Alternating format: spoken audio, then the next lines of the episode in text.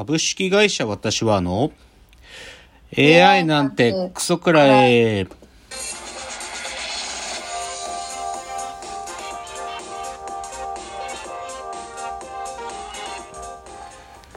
群馬が生んだ怪談時株式会社私は社長の竹之内です。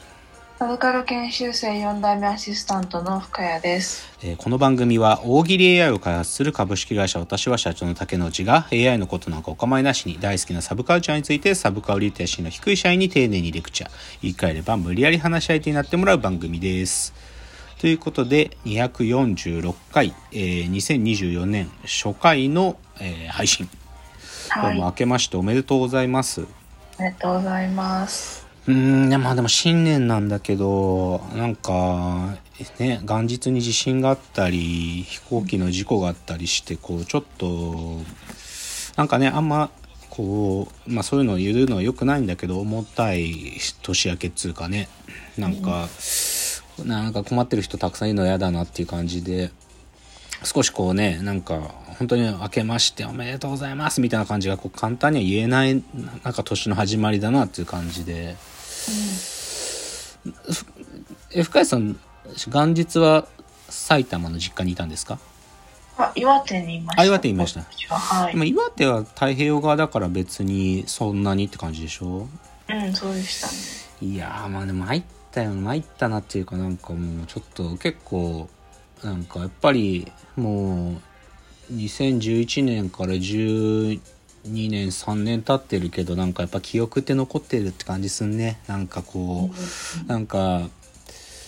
あの時のなんか怖い感じもう一回。だ多分なんかインターネットの上もそういう感情がみんななんか共有されてた感じあったね。なんかね。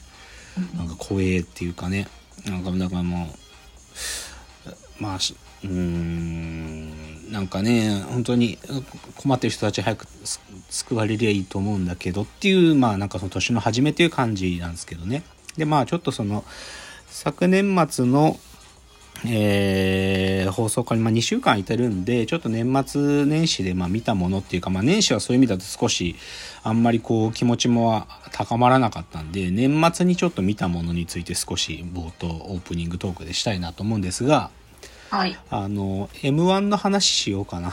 っていうかうん。m 1グランプリ。でまあもうおっせえじゃんっていうもうすげえ時間空いちゃってるんだけど でもなんていうのかな。ABC 朝日放送はもう徹底して m 1を噛み続けるんだなっていうかもうあもう味がするまで m 1を噛むんだなっていうのは今年もうはっきり分かったのがさ m 1の当日、まあチャンピオンが決まりましたっていうその翌日ねはい。M1 ネクストデイっていう番組やってたのよ。M1 ネクストデイ。えっ、とね、正式な番組名を、えー速報 M1 ネクストデイ王者誕生までの舞台裏っていう、なんかうんもう本当にその次の日にもう編集して取って出しの M1 のその決勝戦が行われてるその舞台裏っつうのかな。あの、それぞれの出番待ってる芸人さんたちがどういう風に待ってるかとか、あでーそこでい映っちゃっててこれ大丈夫なんて思ったのが審査員たちの音声も撮ってるのよ。そのオンエアに載せてないでボソッと言ってる「いやー参ったんどうする?」とか なんかそのこれ迷うわーとかなんか他の審査員がつけた点数についてたっけえなーとか言ったりとかなんかそういうのが入っちゃっててで特に松本人志さんの声が入っちゃってるのねで、まあ、少し今のタイミングまっちゃんについてコメントするの難しいんだけどまあでもまだ何も正確な情報が分かってないっていう意味であえてちょっとその前提で少しまっちゃんについて言うとうん。でもやっぱりねその m 1ネクストデイ見てて思うのはやっぱりまっちゃんが何を言ってくれるかっていうことの重み？やっぱり。ややっぱりその出場してる全組芸人さんがさでもまっちゃんの点数は低かったとか。いやでも決最終決戦にはいけなかったけど松本さんに一番いい点数つけてもらったとか。そういうのやっぱすごく大事なんだなってすごくわかるのね。でまっちゃんが何を言ってくれたかでまっちゃんとあの場所でどういうふうに絡めたかとかなんかそのことがすごく大事なんだなって改めてねその m 1ネクストデイっていうもうしがみまくる 翌日の番組見てでもでそれがね見えたのがすごく良かったなって思う。でねこれねなんか図らずも重なるんだけどあの TBS が大晦日に WBC の番組やってたのね。なんか WBC が、はい、なんかもうそれもさ、よくしがむなと思うけど、5時間、6時間の番組で WBC ファイナルみたいなのやってて、WBC のあの時こんなことが起きてたみたいなドキュメンタリーっていうか、まあいろいろやってたの。で、その中でイチローが、イチローね、多分 WBC が今年、あ、去年の WBC がやってる期間も終わった後も、イチローが WBC についてほとんど語ってなかったの。てか多分どこでも語ってなかったのよ。だけどそこでイチローが初めて語ってる映像を流してね、で、ダルビッシュが参加してくれたことを僕はとても嬉しかったんだとかね。なんかそういうことを言っていて、で、でその絡みもあって、イチローが、その、高校生に、高校野球の高校生たちに指導するっていうのは毎年やってるんだけどそれのなんか振り返り番組とかやっててさなんか高校生たちが言われ一郎さんに言っていただいた言葉っていうのをどういうふうにそれを彼らの胸になんかこうずっと残っているかみたいなことをやってたのね。その一郎に指導に来てもらった高校生たちのその後みたいなのをやってたんだけど、で、プロ野球選手になった子とかもいてさ、だけどなんかそれがさ、なんかまっちゃんが言ってることに近いと、近いっていうか、まっちゃんが、その若手の芸人さんたちにかける言葉の重みと、一郎が高校球児たちにかける言葉の重みっていうのが似てるなと思って、すごく、なんかそういうのをちょっと見てね、思いましたよ。うん。で、まあ優勝は令和ロマンでしたけどね、令和ロマンは頭いいね。頭いい。頭がいいよ、あの人たちは。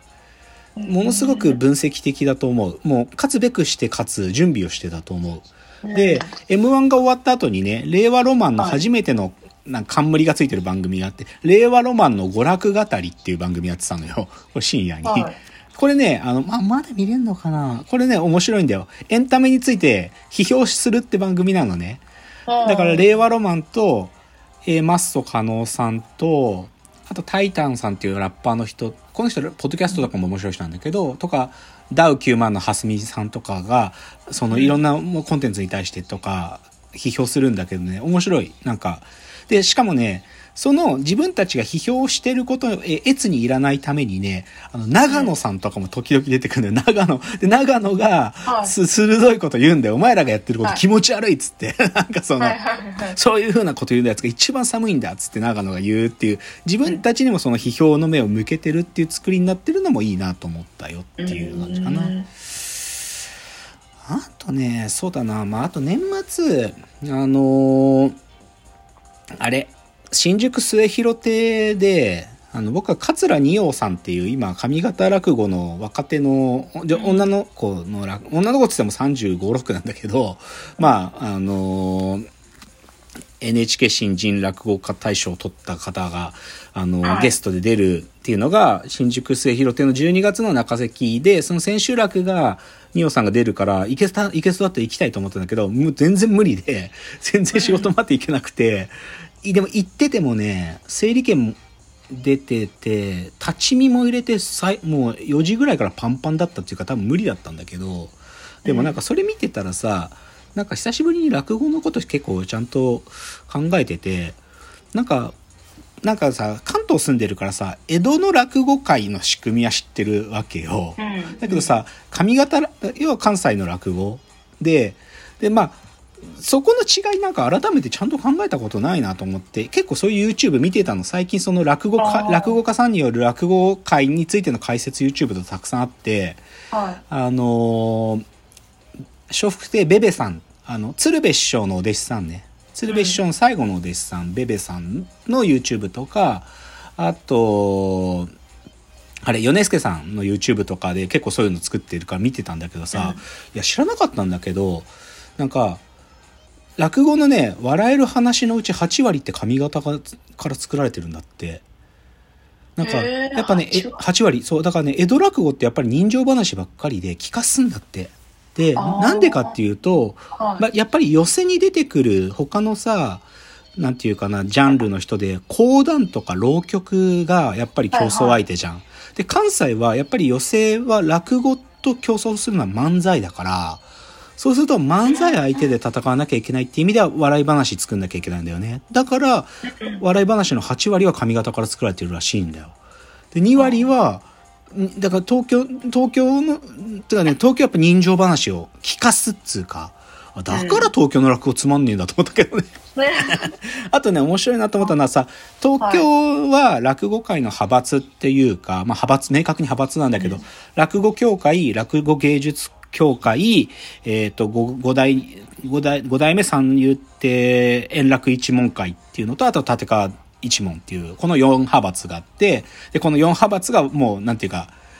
なかなか難しいんだよ。この4派閥は、もう派閥として工業のやり方も違うし、というので、いろいろあるんだよ。まあ、さ単に言えば、立川流は寄せに出られないとか、円楽一門会は両国で自分たちが持ってる小屋でしかできないとか、まあ、池袋、上野、新宿、浅草演芸場、この4つでできるのは、落語協会と落語芸術協会だけとか、これいろいろあるのね、本当に。で、東京はそうなんだけど、関西はね、少し派閥の上方落語協会という協会は1個なんだけど、あのね、事務所によって分かれてるんだって。吉本興業と松竹芸能と、あともう一つみたいな、まあ、四天王っていうのがいたんだけど、その四天王がなんか四天王で分かれてるわけじゃなくて、事務所によって分かれてるから、うん出られるライブや出られない興行とかいろいろあるんだってっていうのが分かって面白いなと思ったっていうのが落語の話。なんか、年末その末広って行けなかったんだけど、久しぶりにちょっと落語の考えてて、上方落語やっぱ面白いなと思って、もうちょっと上方落語今年見てもいいなと思いましたというお話で、あ、やべえ、冒頭ここまで来ちゃった。じゃあちょっと次のチャプターに行きます。はい。